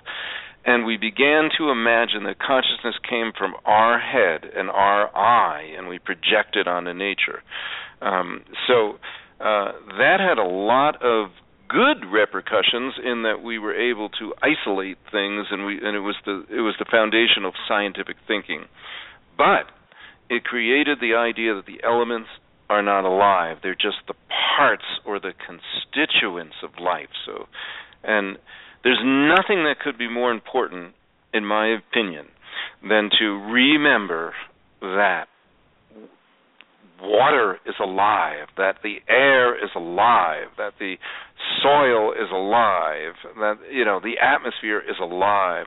Because if we did that, we would treat it properly we wouldn't. I, I, let me rephrase it. I hate the word "it." That's a problem with the English language. We would treat the living elements properly. You almost have to put a pronoun. Say we would treat the water, treat her properly. You know, because as long as you say "it," you'll never get there for what I'm trying to propose here. So we need to treat water as alive, if we and as kin as our relations, because we're 70% water. The ancients understood this so well, as Da Vinci spoke about. You know, we are 70% water, just like the oceans fill the earth. They're 70% water. The bones of our body are connected to the rocks which form the foundations of the earth. Um, you know, every element is within and without in in somewhat equal proportion to the planet, and that's why we need to remember this because then we're going to treat the planet correctly and we're going to end up being healed. Right now, we're not healed. That wow. that'll be that'll be it, Cindy. well, and you know, people, you know, what what did we say about water? Water is a force to be reckoned with. You know, I mean, it can it can you know wear away a stone. It I mean, and when you think about you know the fact that we are 70% water, and you think about Master Emoto's work where you know he showed the the literal changes in the prisms, the cellular molecular structure of the water in our bodies through our thoughts. Yeah. When you think about, you know, the That was um, good well, when you think about the ramifications of that, you know, and understanding quantum physics, you know, what the bleep do we know, you know, was such a fascinating movie because people had never really thought about it. And, you know, one of my favorite books is Cosmic Consciousness, you know, where, you know, where all these famous philosophers or existentialists came to this moment where everything was one. It was like like like take it and just you know, like there's no there's just no separation but i love the threads that you wove together to bring us back with the question of what can we do to remember or to to reconnect and you know the Egyptians were fascinating. You know, I've been to Egypt. I was there in 2008. Mm-hmm. And you know, part of why I wanted to go there is I I from the time I was a little girl, I always wanted to go to Egypt. And you know, my mm. the, the the adults that lived across the street, the family, you know, that lived there, they traveled all over the world and they brought this um beautiful it was like a dresser cloth of the pyramids to my mom and dad and I don't know, mm. somehow I wound up with it and from the time I was little, cool. I would just look at that and I think, oh, I'm going there, and I don't know. I could. That's a whole story how I wound up there. But um, but the thing of it is, is this: when you look at the hieroglyphs, you know, up at the top of this one, you know, um, one. What do you call it? Like. I can't even talk. I'm so amazed at some of the stuff we're talking about.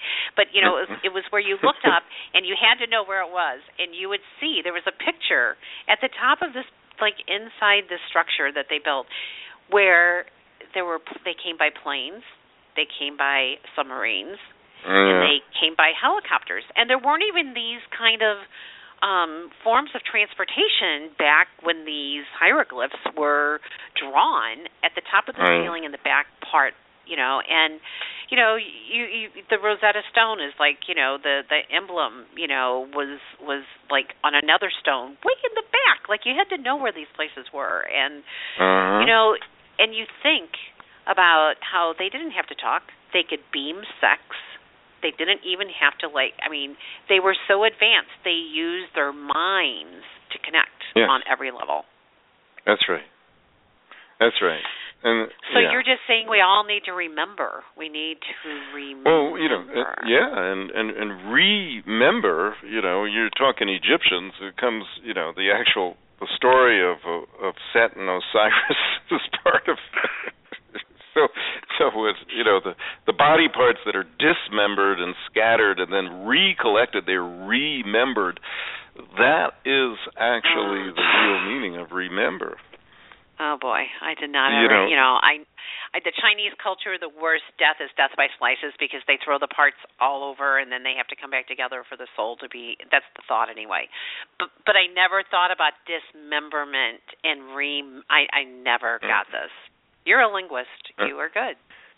Well, I like words. I'm not. A, you know, uh, you have to. It's very important to pay attention to words because that's where the archaeology of the mind is found.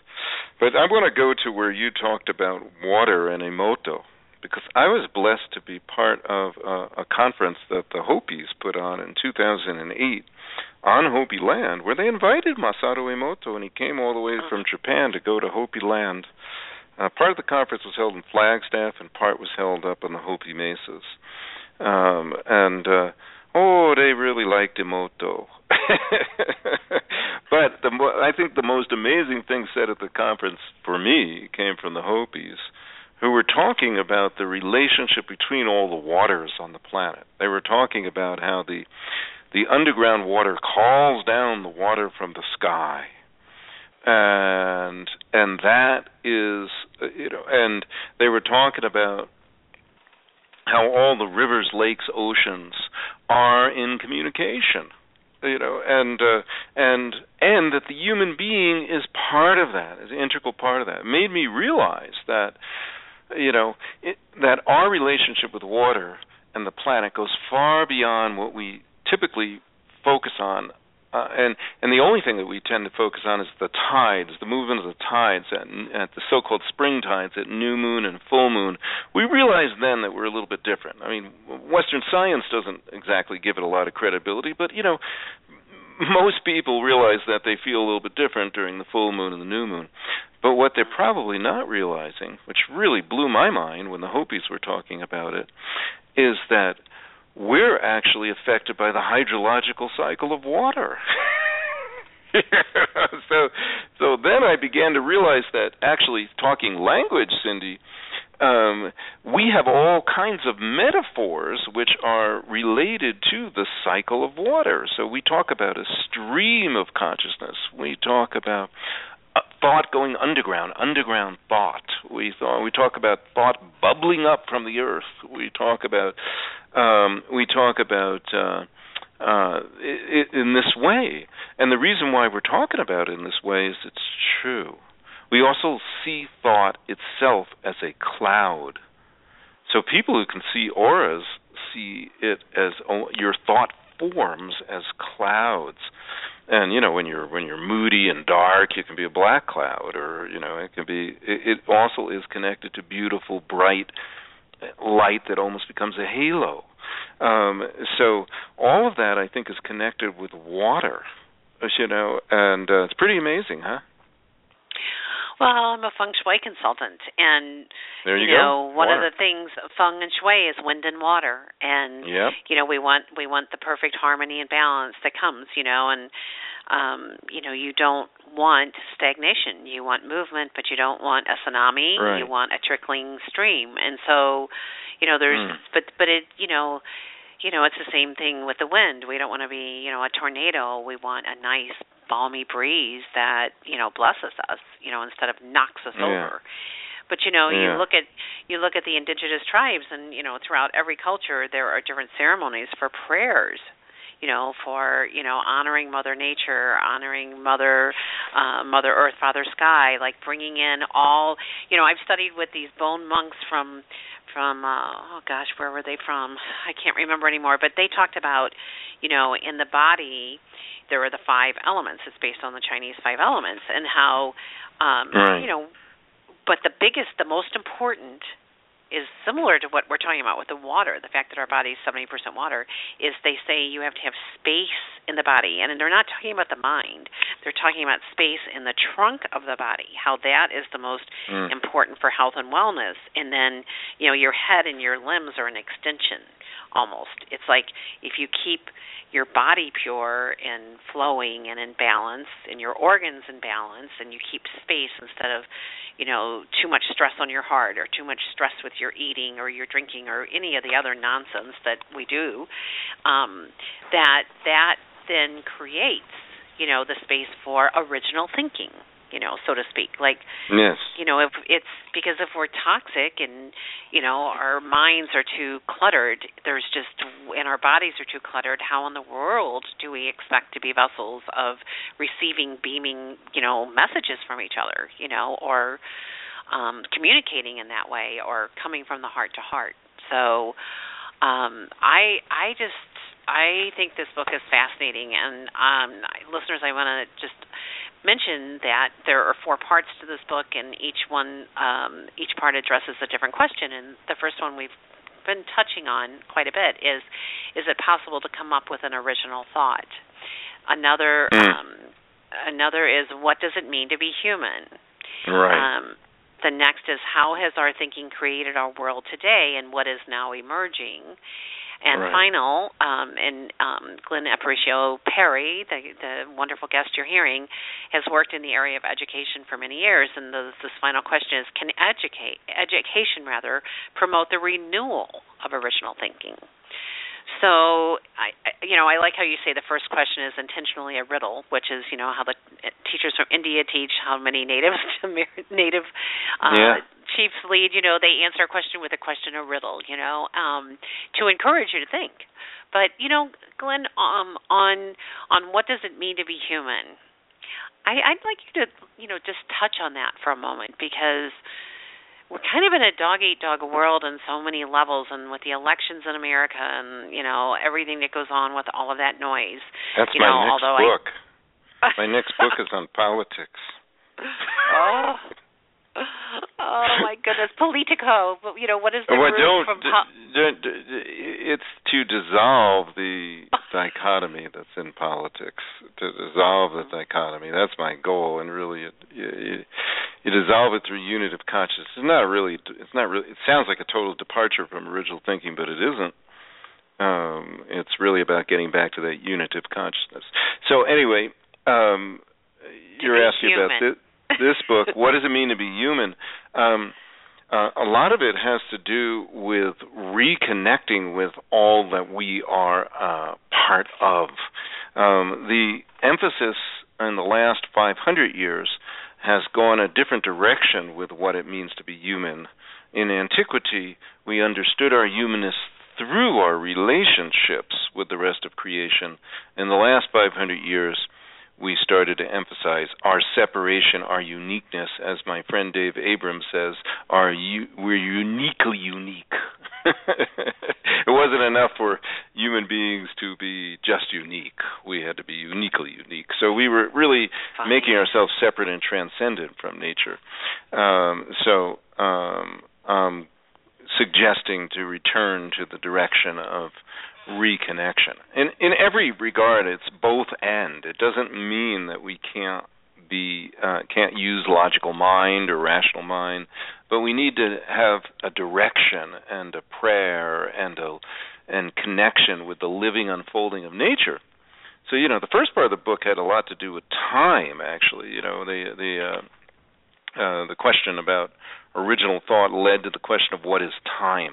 You know, and time really used to be the rhythms of nature. Then it became an abstraction.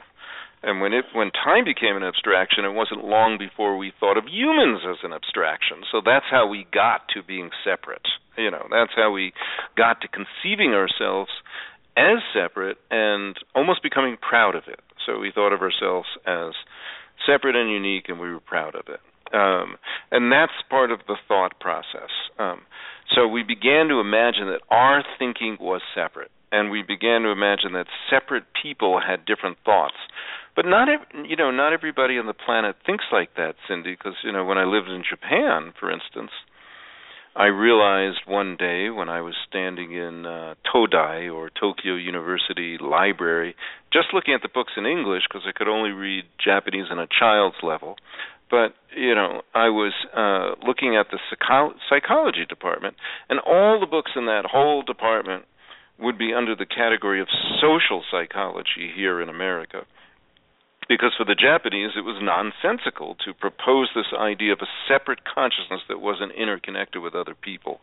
They don't think like that. It's really it's very similar to indigenous peoples. They're they're understanding that our thoughts emerge in a field of community. So I think that's actually truer to the reality, and the illusion is that we're separate. Um, so the Western illusion serves certain purposes, but uh, it really is mostly uh, a little bit dysfunctional. That's what Alan Watts used to talk about this this total absurdity about being an individual that was separate from everybody else. Um, that's not it. It's not that we're not unique, but we're completely radically interconnected with all the elements. So that's part of it. And that's why the third part of the book, where I'm talking about how our thinking emerges, connects us back to the elements. And I actually talked about paradigm. If you want to, I could even read that part of the book about the uh, a vision came through for me about what a new what a paradigm really is. Um, and then uh, the fourth part about education really wanted to revision education back to before there were schools, you know, because really what is what is education ultimately? And it comes from the word educare. It's a drawing forth of what we know in our gut, and it's a reconnection, a remembering to our world. Um, but uh, what it's what it has become in school is another abstraction. So we learn knowledge about things, um, and our teachers our teachers don't have direct experience with what they're teaching.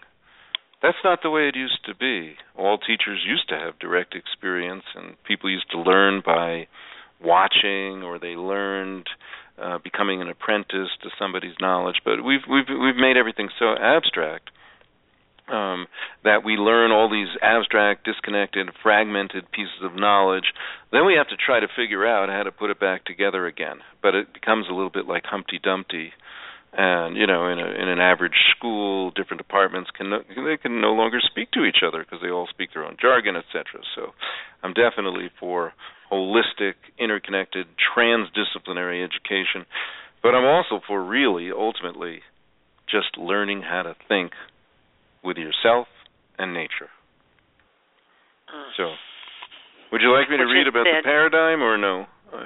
Yes please do Okay, so in the part where I was talking about uh, how our thinking emerges, you know, I realized that, you know, thinking emerges kind of in a circle.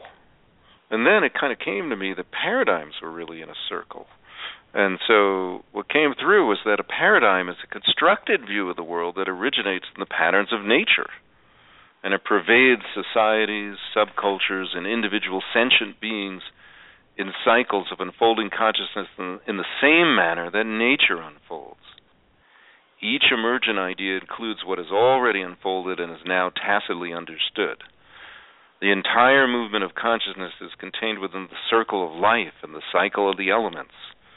From the creative fire of imagination, fueled by air, cooled by water, and solidifying into earth, until such time as earth dissolves in the water, water becomes air, air becomes fire, and fire spirit, initiating the next grand cycle of the process and giving rise to everlasting cycles of renewal.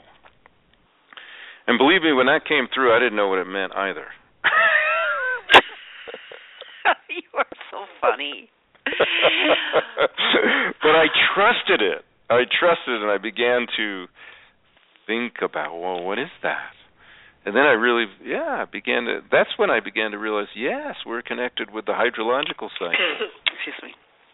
You know, Oh, and we're gosh. connected with the way these elements emerge, and there's something about it that you know, there's something about the way. See, the the, the most interesting thing about the elements to me is that there is no such thing as just water, just air, just soil. You know, it's all interconnected. so it's like shape shifting, like the Indians talk about, you know, because because you know, like we're in school, we realized, you know, uh, water. I mean, you can create, you can you can heat water, you create steam, then then all of a sudden it's air. You can freeze it, it becomes earth. Or you know, and the example I used another place in the book is looking at lava. What's lava? That's liquid fire. I know, It's coming out for the. here. It's liquid fire, and then it then it runs like a river to the ocean and creates more earth right in front of your eyes. So all the elements are interconnected, always. Okay. And so is our consciousness. Absolutely kind-hearted man. Which Oh, thank you, thank would you be kind enough to share your other name that you were um, blessed and bestowed with? I was given the name Kizhe Naabe or Kind-Hearted Man by Topasanikwa Canoe in an impromptu way in a ceremony that was uh, a pipe ceremony. And I was singing, and Topasanikwa said later that the spirits told him to bestow me a name then because the spirits liked the way that I was singing. And usually I don't mention anything about that, and I didn't. I didn't go public with that name for a very long time. Um, I did in the book bio.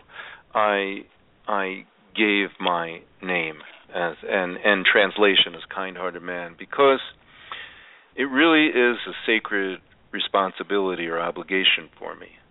And so, you know, I I hope that when I go out on the road and when I'm talking to people, when I'm talking with you here that um my heart comes through because that's really what um I think I'm supposed to be doing. And that by being given that name that becomes a responsibility. And hopefully I have the ability to respond to it which is the real meaning of responsibility of course thank you Yes. Responding versus reacting, where you slow it Hmm. down and respondez-vous, please. Respond if you would, please. Not um, not, not react. Which RSVP takes- yes, slow it down and remember what Mm. it's all about. So, Sweet. listeners, the website for so much information um, that you are hearing about in this interview tonight is originalthinking.us originalthinking.us and um, actually I should say originalthinking.us. We are all in this together. It's not US, it's us, US, lowercase. And um, there are many, many just, you know, I don't even know how to describe it other than to say that um, this kind hearted man lives close to the earth and out in the cosmos at the same time. And so this book this book brings together this amazing connection to Mother Earth and Father Sky in a different different way. And in this issue of Spirit Seeker, we have an article. So, what exactly is original thinking? And um, and that's you know, I, I, it starts with um, original thinking is thankful. This is number one, and then I'm Mm-hmm. going to end with number 10. But number one is original Mhm. thinking is thankful. Originally, thinking was a prayer that came from a place of blessing, recognizing the already existing completeness of life. At its root, thinking is thanking. And then Glenn weaves us through, you know, as we get this and um, come to that um, that place, and it's a journey. And I'm I'm going to jump to number twelve. Original thinking is radical.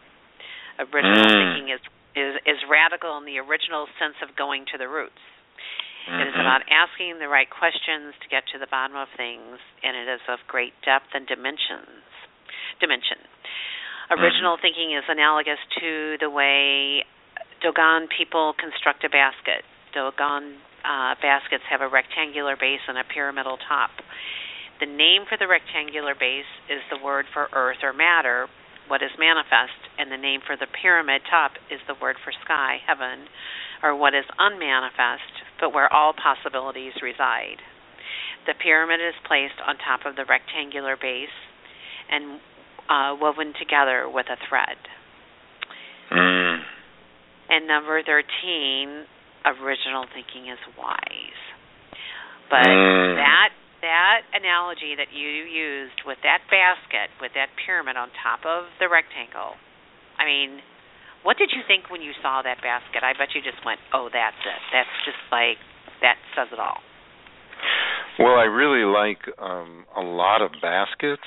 Um baskets and pottery are some of my favorite things. Um most most native baskets and a lot of African baskets represent the whole cosmos. Um sometimes I'm familiar with the symbology and sometimes I'm not and I just have to feel into it, but but yeah. You know, I mean the Dogon people as you might know, they they they had more knowledge of the dog star Sirius, you know, Mm. thousands of years before there were telescopes that could see it. Oh. And and of course they they they had that knowledge because they felt they came from there.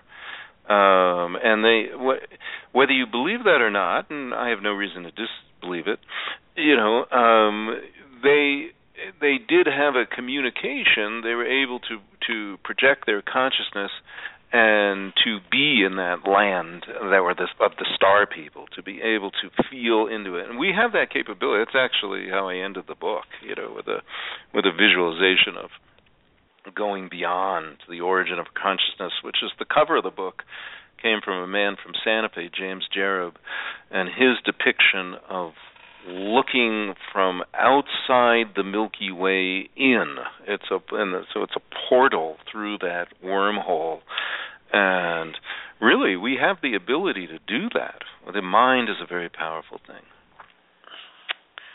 Okay, we have come to the end of our time. I'm afraid this blog talk is going to take us off the air, and I just want to thank you so very much, Glenn Aparicio, and I hope I'm saying that correctly, Parry, for writing this wonderful book. So, what exactly is original thinking? And I, I gave the website. I want to give it again, originalthinking.us.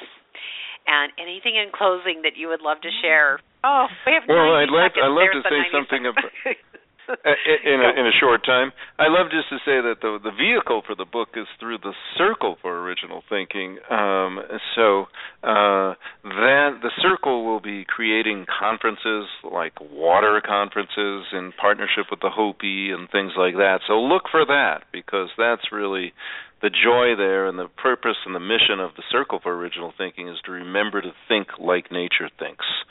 So there, Okay. that's what we're really excited to do. Well, thank you with your busy, busy schedule for taking time out and allowing us to publish two of your excerpts and to let the readers know about your wonderful work. And stay in touch. I mean, this, I- just you know, really honor from my heart to your heart. I honor the work that you're doing, and to all of our relations. Aho. Oh yes, thank you for saying that to all our relations. Okay. And thank you. Blessings. Okay. Thank you so much. Have a wonderful evening, and we will be back next week. Namaste. Okay. Bye. Bye bye.